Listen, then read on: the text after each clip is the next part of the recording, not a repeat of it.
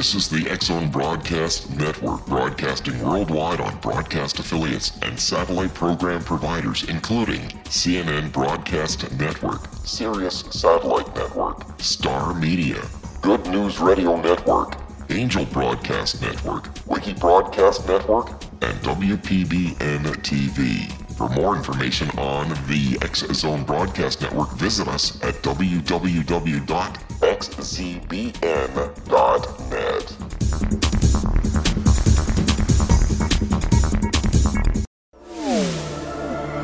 The X Zone Radio Show with Rob McConnell is largely an opinion talk show. All opinions, comments, or statements of fact expressed by Rob McConnell's guests are strictly their own and are not to be construed as those of the X Zone Radio Show or endorsed in any manner by Rob McConnell, Relmar McConnell Media Company, the X Zone Broadcast Network, its affiliated networks, stations, employees, or advertisers.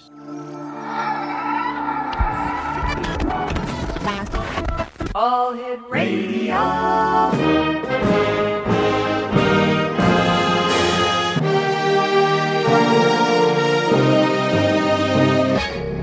To the X Zone, a place where fact is fiction and fiction is reality. Now, here's your host, Rob McConnell.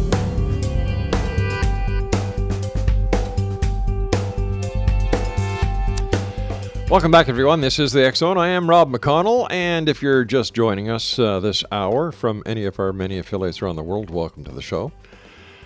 The Zone is a place where people dare to believe and dare to be heard. It's a place where fact is fiction and fiction is reality, and we come to you Monday through Friday from 10 p.m. Eastern until 2 a.m. Eastern on the Talkstar Radio Network, Mutual Broadcast Network, across Europe on Euro Radio TV and of course on the X Zone Broadcast Network and iHeartRadio.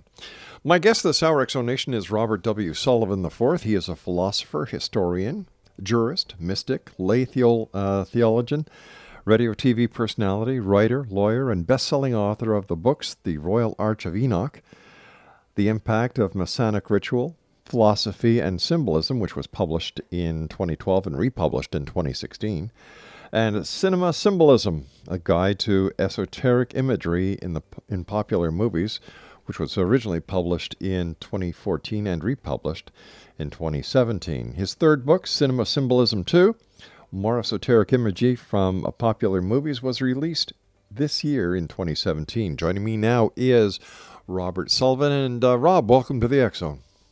Thank you, Rob, for having me on tonight. It's a pleasure to be here and uh, looking forward to this evening's show. Thank you.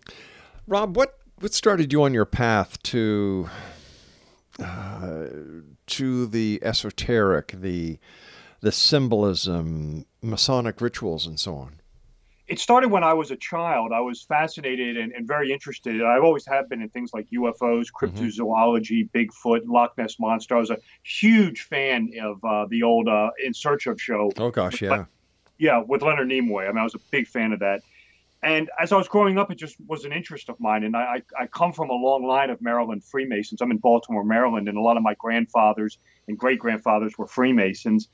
And I, I went to college and I studied abroad my junior year. I went to Oxford University. And it was over there that I was introduced to this whole idea of the Hermetic, what I would call the Hermetic tradition, the occult tradition, not necessarily in a negative way, but just its influence on material culture, society, from all different aspects from a religious standpoint from an economic standpoint from a you know socio-religious standpoint um, and to a political uh, standpoint. And it's really fascinated me. And i started reading about people like dr john dee and francis mm-hmm. bacon and just this always stuck with me. And i just kind of continued researching and i just began writing and outlining. And um, when I got out of uh, college, it was 1996. I graduated college in 1995, and this was the year after I got out of college, but before I went to law school, I, I was invited to join a Masonic lodge here in Baltimore, and I thought, well, this is a perfect time for me. You know, I'm out of college, but I'm not going to law school yet. So I took it, and I became a Freemason. Uh, I, I joined in 1996. I was, I became a, you know, went through the three degrees in 1997, and um, I, it's just something that always interested me. And I just began doing more research and writing, and I, I parlayed this into my first book called The Royal Arch of Enoch, and uh, you know, after that was published, the, the final chapter of that dealt with Masonic and esoteric symbolism in films. And this was something I wanted to talk about much more. So I parlayed that into my next book, which was Cinema Symbolism. And of course, as I was writing that, uh, there was even more movies I wanted to talk about. So hence, Cinema Symbolism 2 was just released earlier this year. Why is there such an interest, in your opinion? I've got about a minute before I have to go to a commercial break here. Why Sure. do you think there's so much interest in in the Freemasons these days?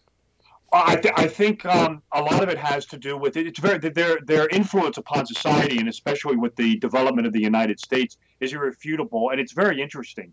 Uh, the, the the people who founded this country, the founding fathers, really relied on on masonry and its teachings and its symbols, really to cultivate this nation. There's really no other way to explain it, and. Uh, it, it's fascinating because when you really come to understand the symbolism Mhm. in the proper contextual basis, you'll really be able to understand and decode, you know, what's going on with the architecture or the streetscapes, you know, or why this symbol's here and why this is placed here. And it's a really interesting study. And this is really the purview of my first book, uh, which which was like you mentioned earlier.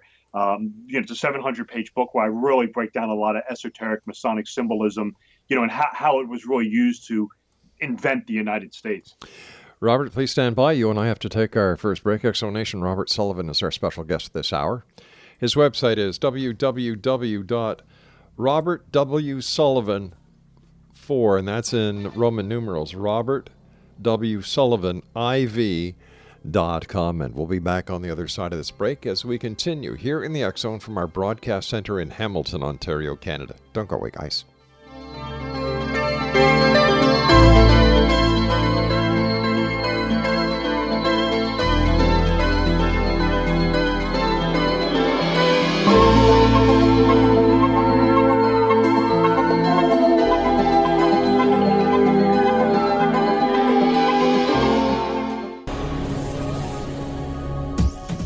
This is the X Zone Broadcast Network, broadcasting worldwide on broadcast affiliates and satellite program providers, including CNN Broadcast Network, Sirius Satellite Network, Star Media, Good News Radio Network, Angel Broadcast Network, Wiki Broadcast Network, and WPBN TV. For more information on the X Zone Broadcast Network, visit us at www.xzbn.net.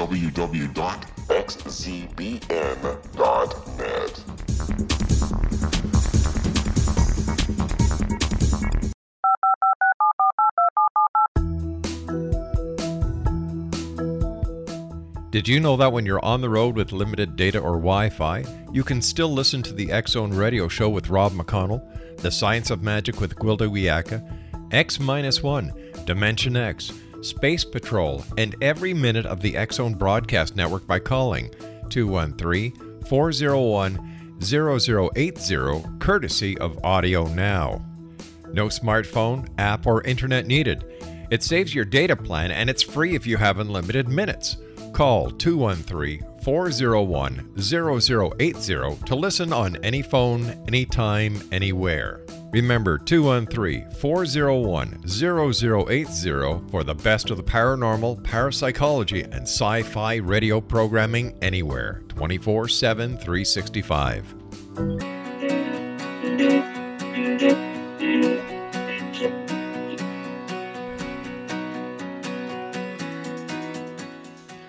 Robert W. Sullivan is our guest this hour, X Zone Nation. And uh, Robert, uh, Freemasonry in films, uh, National Treasure.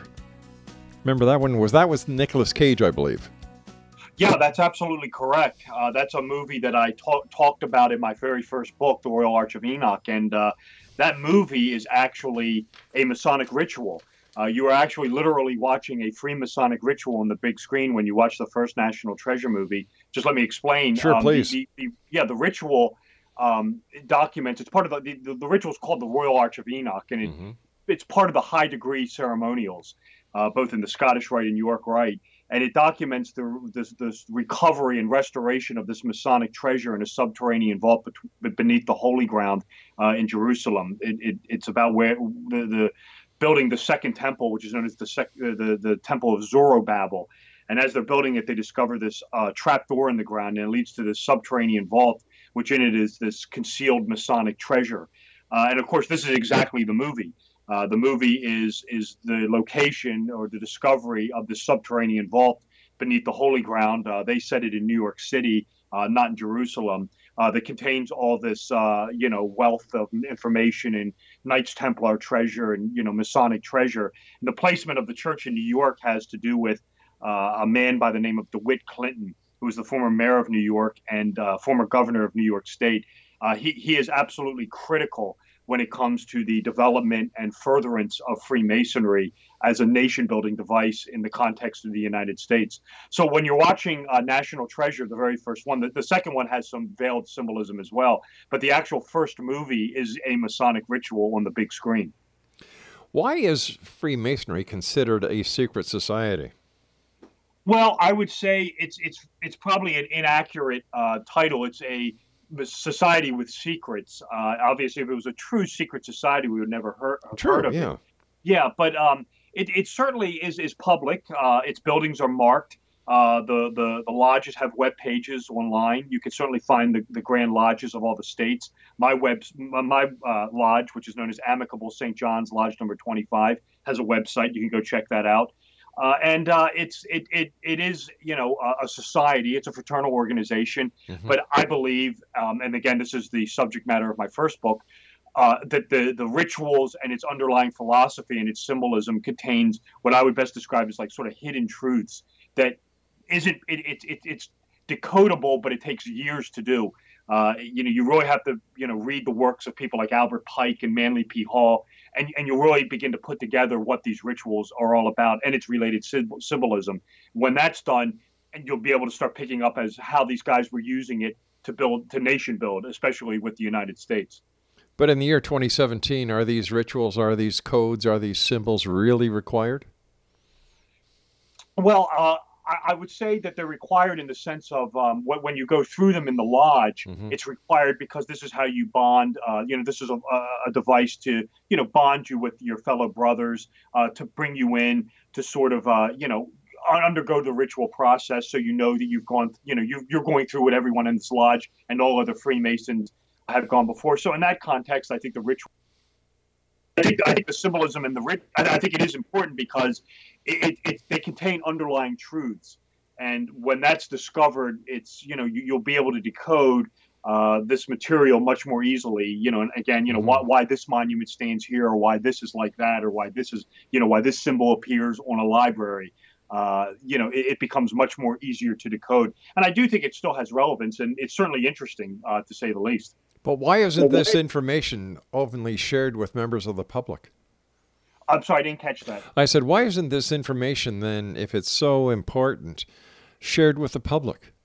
After well, all, after all, isn't the United States uh, a, a country that you know shares its history with its public?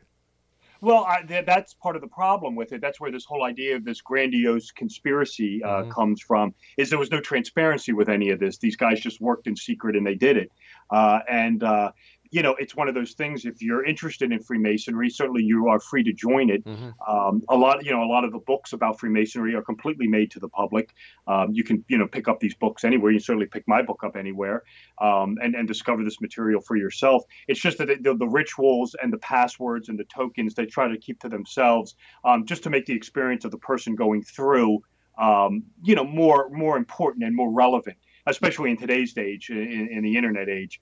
But um, you know, the, the material is discernible and uh, it can be discovered by the public. Like I said, I wrote a 700 page book about it that mm-hmm. you can pick up right now. Interesting. What other movies do you think that uh, are coded like a National Treasure? Oh well, there's many of them. Um, there there there there loads of movies out there that, that different have that have different uh, codes or underlying themes or you know hidden arcana in them. Uh, it, it, depends on for, for, when I when I do these uh, dissections when I do these analysis. The first thing that's critical is kind of discerning what the context of the movie is, or and, and mm-hmm. even seeing if there is anything. Uh, some movies you know are great movies anyway, but really don't have any underlying meaning or hidden symbolism or hidden meanings or anything like that.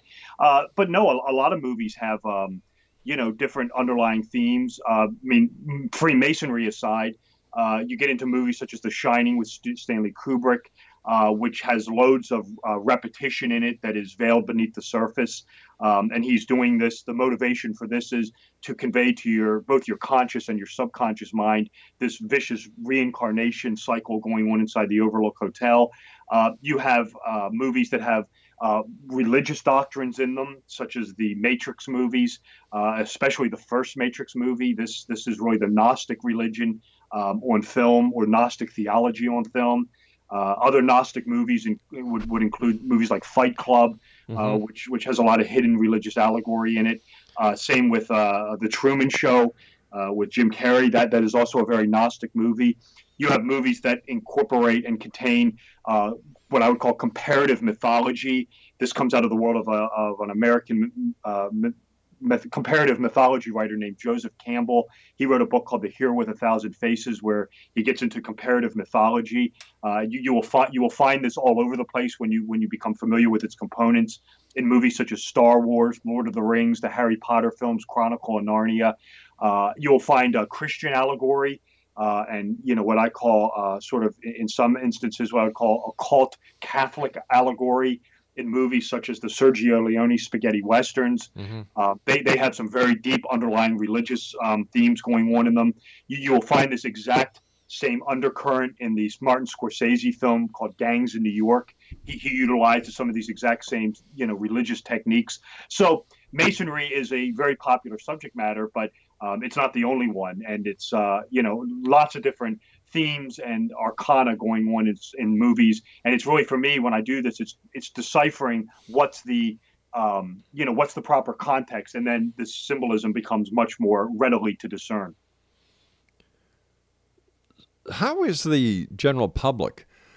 Uh, are they catching on, or is the symbolism so well hidden that unless you are fully cognizant of what the symbology applies to, that it just goes unnoticed and the movie continues? Yeah, I, I, it, it, depends on the um, sophistication of the viewer. Mm-hmm. Uh, you know, it's, it's a great question. You know, why, why do this? Um, I, you're dealing with a lot of themes of, of psychology and ancient psychology, such as this, this is what Plato called the theory of forms. Carl Gustav Jung called it the collective unconscious, where there are these hidden themes and symbols and, and archetypes in our unconscious mind. And when you present them on screen, uh, we become hooked on them and it's you know in a, in a way if you want to just look at it in the most base form it's a way for to generate money but i, I think for the, the movie producers and the directors it's really for them a form of art art hmm. uh, what, what i would equate it to is placing things like the golden ratio or the vesica piscis it's sacred art you know like you would find in sacred architecture right. sacred geometry same sort of thing only with film um, you know, you may you may not be 100% cognizant when you walk into one of these Gothic cathedrals of what exactly is going on, but you know you're going to be blown away by the architecture, the flying buttresses, the columns, uh, and it's the same thing with movies. It's it's the the movie impresses you. It has archetypal imagery in it, and um, you know it depends on the sophistication of the viewer. I, I, guess for me, it was one of my motivations for to writing these books was uh, to point all this out. But I, it definitely seems to be becoming more and more well known um, unfortunately, I think a lot of people don't do it in a proper context. They kind of just throw everything against the wall and hope something sticks, or say, "Oh, every time you see a eye in a triangle or something, this is Illuminati mind control or something like that." That's not that's something I necessarily buy into. Um, but make no mistake, I do believe that this material is being intentionally placed and with great effect and uh, for, for with great with great results by these filmmakers. How would you describe Gnosticism? Well, Gnosticism is an ancient religion um, or an ancient theology. Modern day historians uh, date it to around uh, the second or third century. There was no group of people who called themselves Gnostics. Mm-hmm. This was a term later applied to them.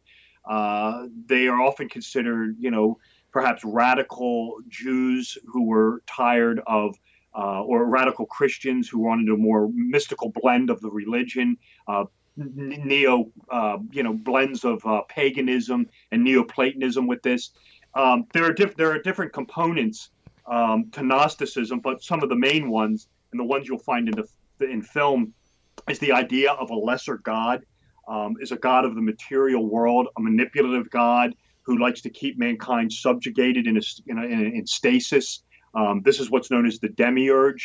Uh, the listeners may be aware of this. He, he often the demiurge often associates with the God of the Old Testament, uh, Jehovah. uh, and and he he is assisted in running the universe by a series with, with, with a group of archangels and demons known as archons, and uh, they help subjugate mankind, mankind and help them keep them in a, in a stasis, asleep. Um, they they they keep them down basically. They they put them down, um, and uh, you know you, you, know the, the other one of the other main tenets of, of Gnosticism is is the world we live in is a false reality. Um, that there's this greater spirit. We're, we're trapped in a world of materialism, uh, and and and there's this greater spiritual hierarchy out there, uh, sort of this alien god that is above the demiurge and above the arch- archons that through spiritual exercises, we can obtain and sort of bypass the archons and bypass the demiurge.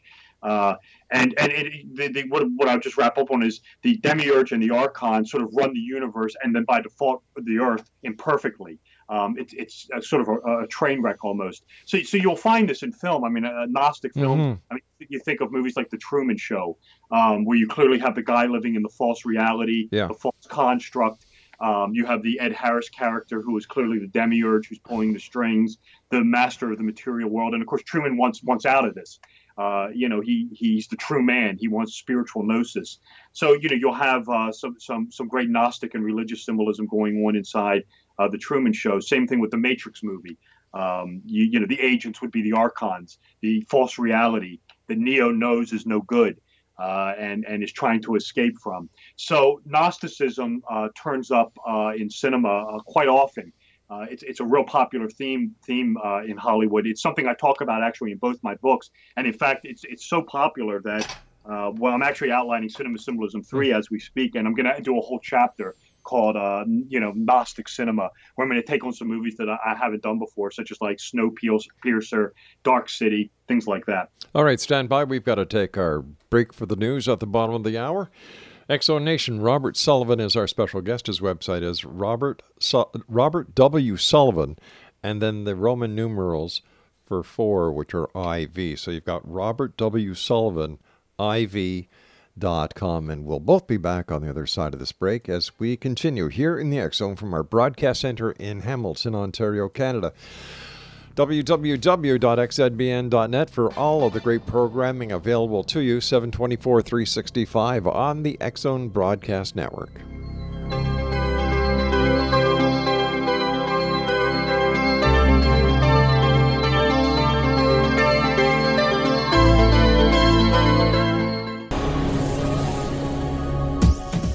This is the X Zone Broadcast Network, broadcasting worldwide on broadcast affiliates and satellite program providers, including CNN Broadcast Network, Sirius Satellite Network, Star Media, Good News Radio Network, Angel Broadcast Network, Wiki Broadcast Network, and WPBN TV. For more information on the X Zone Broadcast Network, visit us at www.xzbn.net.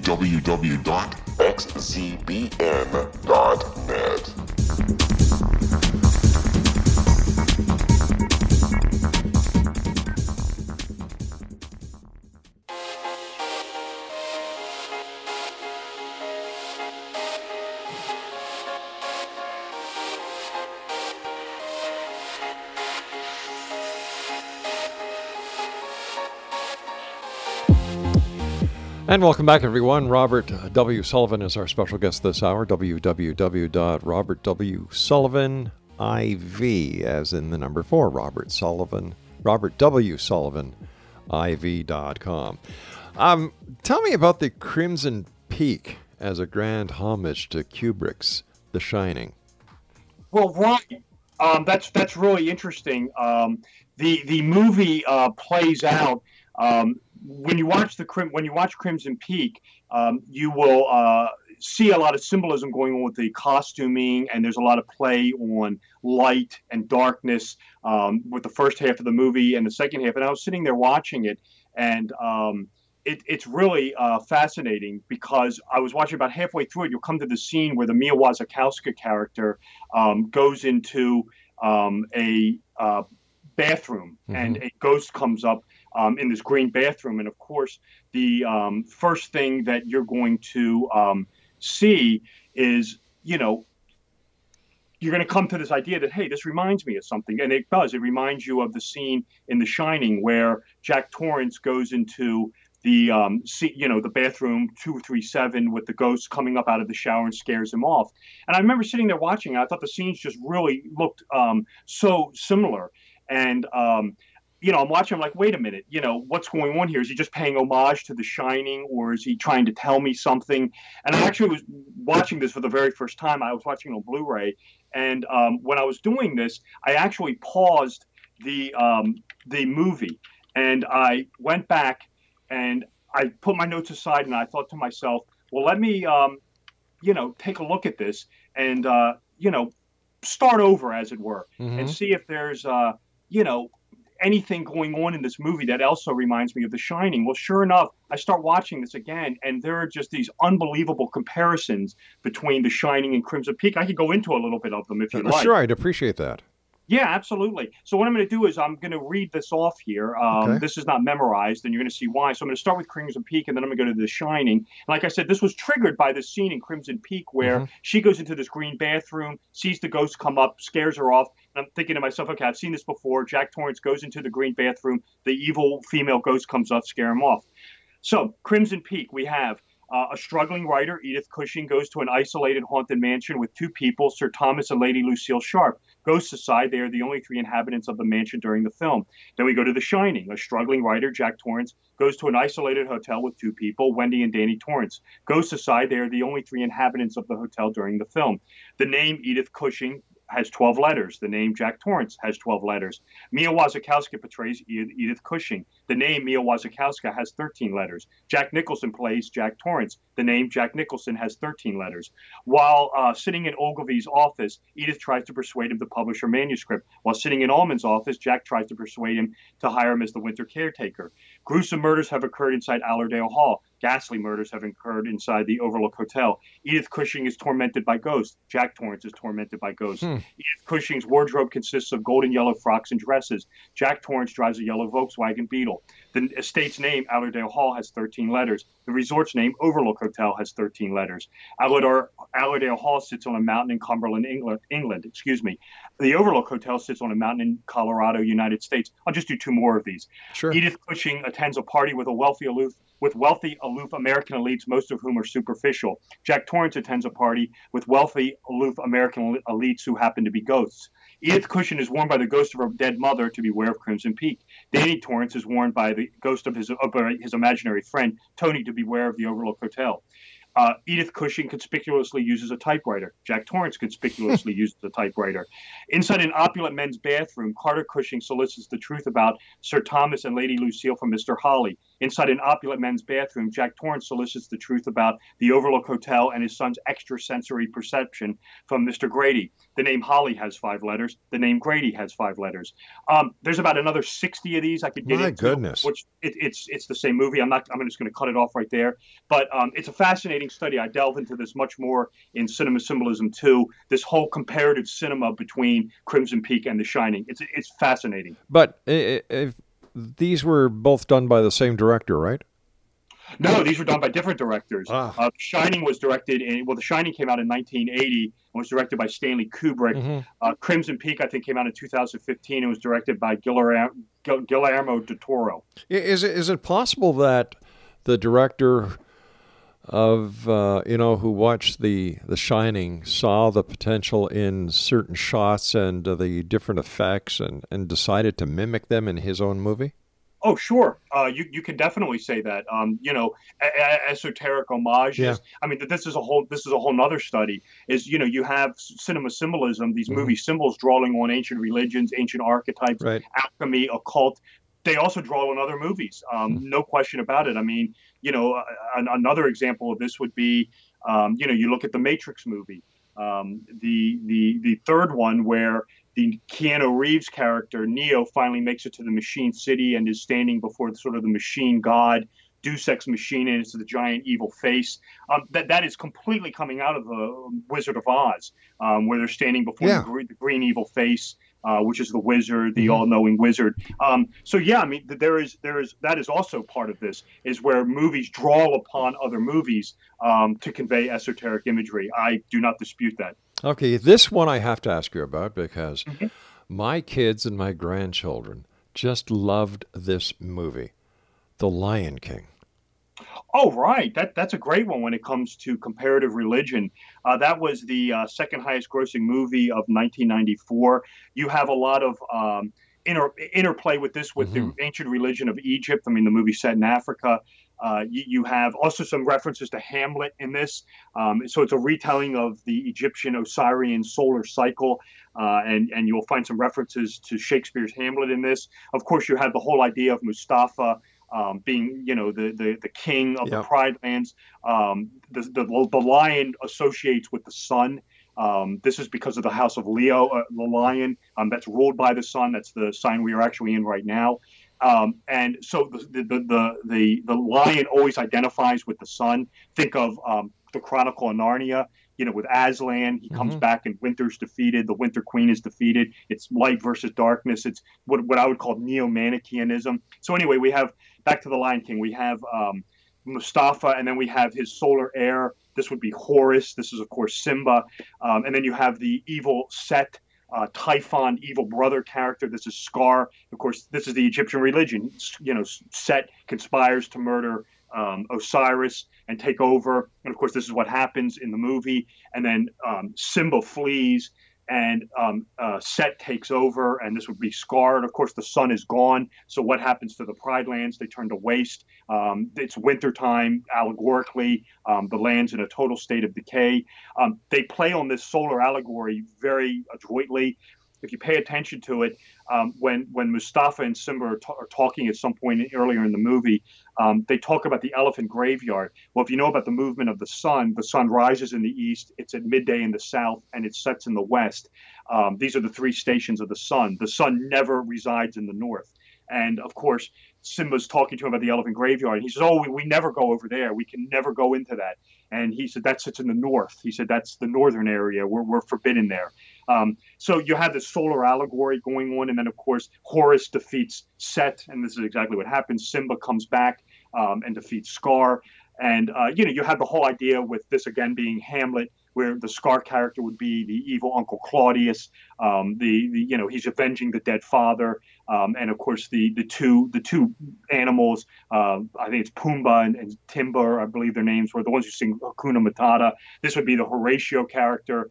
Uh, from uh, they, they would equate to the Horatio character from Shakespeare's Hamlet. So yeah, a lot of great solar allegory going on um, inside the Lion King. Uh, a lot of Egyptian comparative religion going on, and uh, you know you get you get these two mixed together with with uh, ancient religion and Hamlet.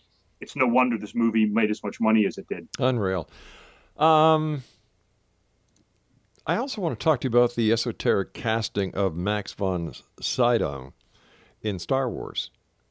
This is this is really fascinating, and, and this is really an interesting study. And this was some this is something that I thought originally was somewhat scarce. I'm now learning that this is much more prevalent than I had originally anticipated.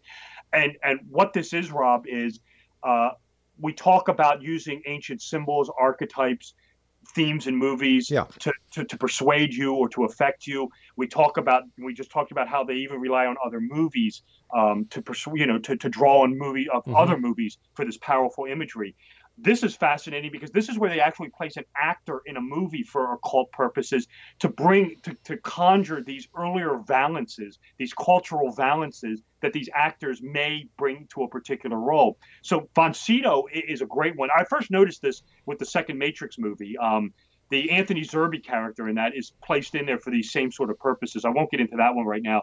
Sydow in in uh, Star Wars. Um, I was watching. I, I like the movie. I liked Episode Seven. I'm watching it a lot. I have it on Blu-ray here, and I'm watching it. It's, it's striking to me. I'm thinking, why is Von Sydow in this movie? You know, he's only in it for the beginning of the movie. You know, I don't understand this. They could put anybody in here to do the same thing. I'm mm-hmm. watching. I'm watching, and finally, it hit me like a ton of bricks. I realized, well, his, this casting is intentional. What you, what the filmmakers have done, and this is really a, a, a, a form of sorcery by placing Von Sydow in that movie. They're actually conjuring two other movies um, from Sydow, Von Sydow's career. So you watch the beginning of Star Wars Episode Seven. You got it on the desert planet, while Sydow's this hermit character, and he comes out and confronts the dark evil lord. He's eventually struck down. Um, you know, where have I seen this before? Well, I mean, it's the beginning of The Exorcist, where Von Sydow is the hermit figure, the Jesuit priest. He's in the desert, and it's the very beginning of the movie. And he comes out and confronts the dark evil lord, the statue of Pazuzu, the devil. Um, and then, of course, later on in the movie, he gets killed. But it's it's conjuring in your subconscious mind that um, imagery from The Exorcist. Then I'm thinking to myself, I said, well, I've seen this also somewhere else. And it's another Von Sydow movie. It's Dune uh, where Von Sydow again is the hermit figure, and he's on the desert planet, and he's confronted by once again the dark evil lord Baron Harkonnen, and gets killed, gets struck down. So why do this? What the filmmakers are doing and wreaking havoc with with your subconscious mind is by casting Von Sydow in that minor bit in that movie at the very beginning they are subconsciously drawing on these cultural valences that Von brings to this particular picture. And by doing so, they are investing this imagery of the First Order in Star Wars, equating them to the demonism of Pazuzu and the savagery of the Harkonnens. And that, that is real cinema sorcery. Um, and there are other movies that are doing this. I thought this was extremely scarce when I first started noticing this, but I, I have documented other instances where the directors and producers will employ actors and actresses to convey occult purposes to invest their newer movie with these earlier versions, and it's a really interesting study. How legal is this? Oh, I don't think it's illegal at all. Um, I, I, th- I, I, don't think uh, there's any. I'm a lawyer. I don't. I wouldn't mm-hmm. think there's any legal consequence to any of this. What What differentiates from what we're talking about with that the film producers are doing using Gnosticism symbols? Um, you know, members of the occult to play parts, and and mind control. Well, I, I, mean, I would say well, you have to be careful with mind control because you know you're kind of on a slippery slope with this. I mean, I wouldn't necessarily go so far as to you know call it mind control because, I mean, I, you, you could say it's trying to influence you, but I mean, I, I don't know if I'd say they're trying to control you to do any specific thing or act out or anything like that. Um, I mean, you know, is it mind control? I mean, I don't know. Is it when you walk onto a college campus as a freshman and there's all these fraternity houses barking you, "Hey, come mm-hmm. to this party," and you know, trying to get you to join? I mean, I don't know. Is that mind control? Or are they just trying to persuade you? Um, I think I think with a lot of film producers, I mean, I can't say this for certain, but what I what I believe and what I've discovered in doing this research is I, they, they see their films as artwork uh, much akin to like Da Vinci's Last Supper. And by using this imagery and using this occultism and these symbols. This is the X Zone Broadcast Network, broadcasting worldwide on broadcast affiliates and satellite program providers, including CNN Broadcast Network, Sirius Satellite Network, Star Media, Good News Radio Network, Angel Broadcast Network, Wiki Broadcast Network, and WPBN TV. For more information on the X Zone Broadcast Network, visit us at www.xzbn.net.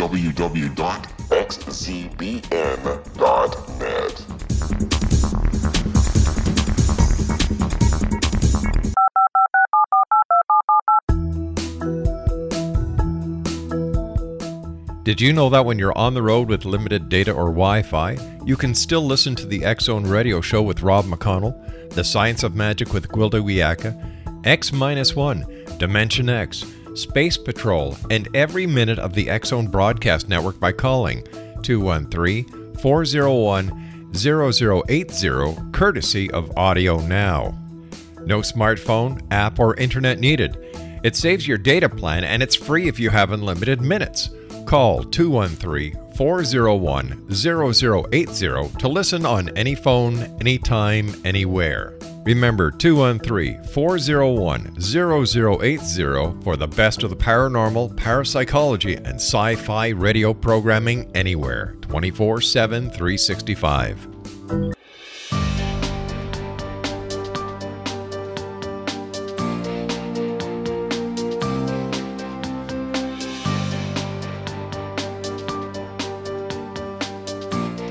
Welcome back, everyone.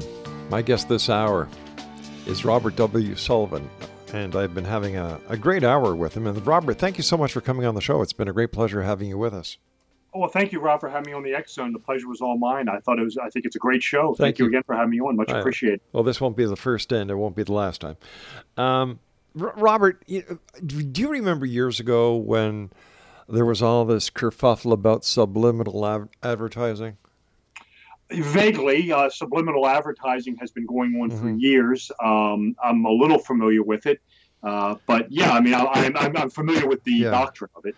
I'm just wondering what the similarities are to what movie the movie uh, director or the the writers or the producers are putting into the movies that is okay for them to do that, and yet subliminal advertising was outlawed. Yeah, well, a, a lot of times with with um, with with uh, uh, with movies, I mean, Mhm. you know, you have things like product placement. I don't get involved with that. That's where a you know where they pay money to put a can of coke. Coke there or something like that. Um, the imagery isn't that's used in, in these movies. I don't believe is is is is um, it's, it's really not advertising anything. Okay. It's just drawing on you know ancient religions. I, I don't see it as insidious or mind control or anything like that. I just see it as no different than Da Vinci using sacred geometry in one of his paintings. Um, that's sort of my interpretation of it. And Okay. you know, like I said, I don't think there's any sort Sure. of illegality um, going on here. What was your impression of the Da Vinci Code? Uh, I never read the book. I like the. I, th- I thought the movie was okay. Mhm. Uh, the movie, is interesting. That's actually a movie I took on in my in my first book, The Royal Arch of Enoch. Uh, we talked about the National Treasure movie. Uh, th- there's similar parallel imagery going on in the in the Da Vinci Code as well.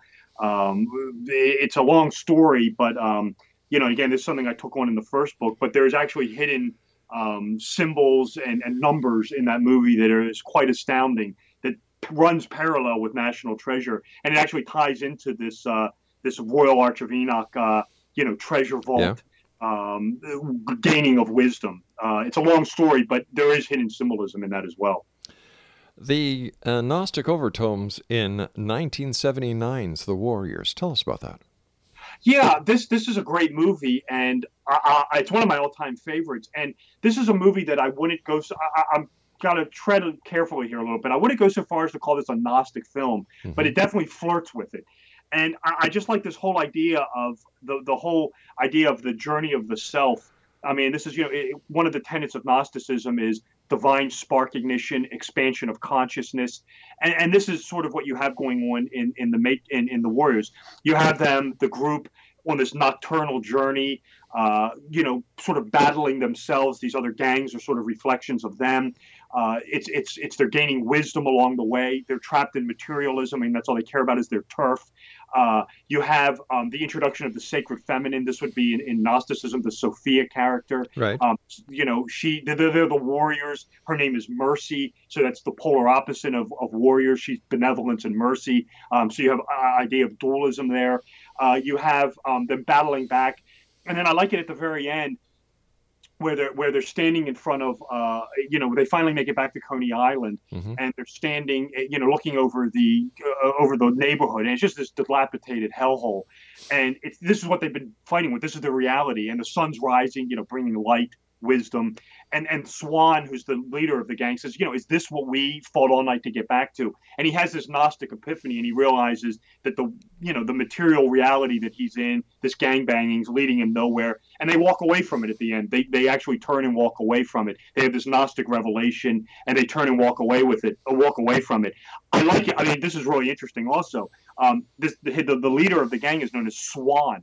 And uh, you, you'll hear him called that throughout the whole movie swan uh, and if you're familiar with ancient symbolism a, a swan is actually a symbol of someone initiated into the mystery tradition um, someone who's initiated to gain gnosis. And this is of course exactly what the character undergoes through the film. So there are these very deep complex gnostic um, undercurrents in the warriors. It's a fantastic movie. It's a great movie. If, if you have never seen it check it out. But when you check it out try to pay attention to this What is the what are negative theology and Sethian Gnosticism? Right. Um, this is something going on in uh, the Lost Highway movie by David Lynch. Um, th- th- they, they preach negative theology is something that was preached by a group of Gnostics known as the Sethians. Um, and this is a, a very ancient religion, and this is something you'll find in Lost Highway. I have a whole chapter on David Lynch, and I should just point out that he is by far and away one of the most difficult film directors to pick apart and dissect. His movies are incredibly complex. Uh, they, they are very overlayered with symbolism. Uh, and and it was by far and away the most difficult chapter to write in the book. Uh, and what, what what negative theology is is this notion that uh, the, the, the, the farther or the, the more negative I am, um, and the more I am unlike God, the closer to God I become. Uh, it's it's it's sort of reversed theology where Christianity is you have to be be like God and be a nice person to achieve the Godhead. Mm-hmm. Negative theology is the opposite. The more harm I do and the more vicious I am, the actual closer to God I become. Um, this was codified, this theology, this was practiced by this group called the Sethians. Um, this was codified in the fifth century by a writer who called himself Dionysius the Pseudo Areopagite. And this was um, Christianized in the Middle Ages by a saint named Thomas Aquinas. In Lost Highway, you will find this exact theme going on where the Bill Pullman, Fred Madison character is a jerk. He's controlling um, he, he, he, he is a, a, control freak. He beats up his wife. He eventually kills his wife. Um, and then um, he goes to jail. And in this sort of limbo, um, does he, is he become liberated? Does he become another person? He becomes an entirely different person known as Pete Dayton. And he walks out of jail and becomes this wonderful person. Um, this is negative theology. This is Sethian Gnosticism, and uh, it, it's a Lost Highway by Lynch is a very complex movie. By far, no, it's it's almost impossible to dissect it, with, with 100% certainty.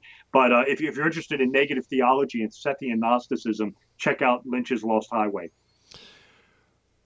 Again, I have to ask you, why is this type of movie so popular? Well, I, I, I, think that these movies are popular um, because, you know, it, it's one of these things. What comes first? I mean, there are many movies out there that are popular that do not incorporate any esoteric imagery whatsoever. Mm-hmm. I mean, you look at the movies like like like a movie like Quentin Tarantino, like Reservoir Dogs. I mean, it's a great movie. Yeah, it has a couple archetypes in it, but nothing nothing esoteric about it whatsoever. Um, Lynch loves to employ Gnostic themes, occult themes in his movies. I took on four of his movies in my book in Cinema Symbolism 2. Mm-hmm. I took on Blue Velvet, Lost Highway, Mulholland Drive, and Dune. Um, and and and these movies, all these movies are rich in occult and esoteric symbolism. And uh, again, it's it's just uh, you know it's it's these guys painting these perfect pictures, and it, it helps transform their celluloid uh, into esoteric masterpieces. But you know, when you look at the type of programming that that that so many people are watching today, though, The Walking Dead, vampires, zombies, how do how do you explain this as somebody who is a connoisseur of the of the movies. I'm sorry, I didn't catch the last part. How do I? Oh, how do I explain it? Yeah. Well, I wrote I wrote two books about it, um, and certainly a person can can read the book, um, and I try to lay it out. I, I, try to always in my books give background information. I just don't delve, delve headfirst in. Mm-hmm. I mean, I want to make sure that the reader has. So, if I'm talking about a Gnostic film, for instance, I mean, I want to give the tenets of Gnosticism so they know um, what what it is they're looking for. Um, this is something I took on with you know you mentioned vampires. Yes. Um, this is something I took on with the. I, have a whole section on vampire movies. Um, in in in the movie the in the first movie book um, the Bram Stoker novel Dracula is is a reference to um, uh, Madame Blavatsky's Theosophy movement and it in, invading Victorian England, and that's what Dracula is representing. Um, and it's it's you know I, I have to I, you know whenever I'm explaining this I always try to give the background information mm-hmm. uh, so that the person can then go forward and then it makes it more identifiable for when they watch the movie. I mean, I, I wouldn't just break down a movie and say, oh, this is this, this is right. this, this is that. I always give the background information.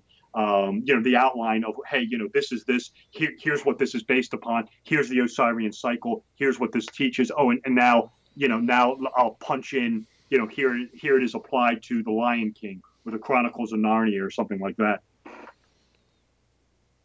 Yeah, I, I, I, have a hard time understanding why anybody would want to watch a movie about vampires or a movie about The Walking Dead. Uh, is it the is it the fright factor? Well, I mean that's sort of a question of taste. I mean, I can't answer, you know, why someone. I mean, I, I happen to like some of the vampire movies mm-hmm. and the and the Dracula films. I think some of them are very well done. Um, I like monster movies. I, I, grew up watching the Universal horror films. Um, mm-hmm. but I mean, I'll, I'll, be the first to admit, I know some people um, you know, it's not everybody's cup of tea. Yeah. Uh, you know, certainly. I mean, my father, for instance, loves the movie Blade Runner. Um, absolutely loves it and hates The Matrix. Um, so some people, you know, you know, some of it's just a question of taste, I suppose. But I guess just to wrap up, you know, whenever I'm doing one of these movies or I'm breaking it down, I always try to give the background info. I always do give the background information so the reader's cognizant of the outline of what this is based upon. Robert, I want to thank you ever so much for joining us tonight here on the X Zone. I wish you much success. Let our listeners know how they can find out more about you and where they can get copies of your book. Well, thank you, Rob, for having me. Yeah, for having me on the X Zone tonight. It was greatly appreciated. I thought the show was fantastic. Thank you, uh, my name is Robert W. Sullivan the Fourth. Uh, the easiest way to find me is just my website, which you've been giving out. It's www.robertwsullivaniv.com for the fourth.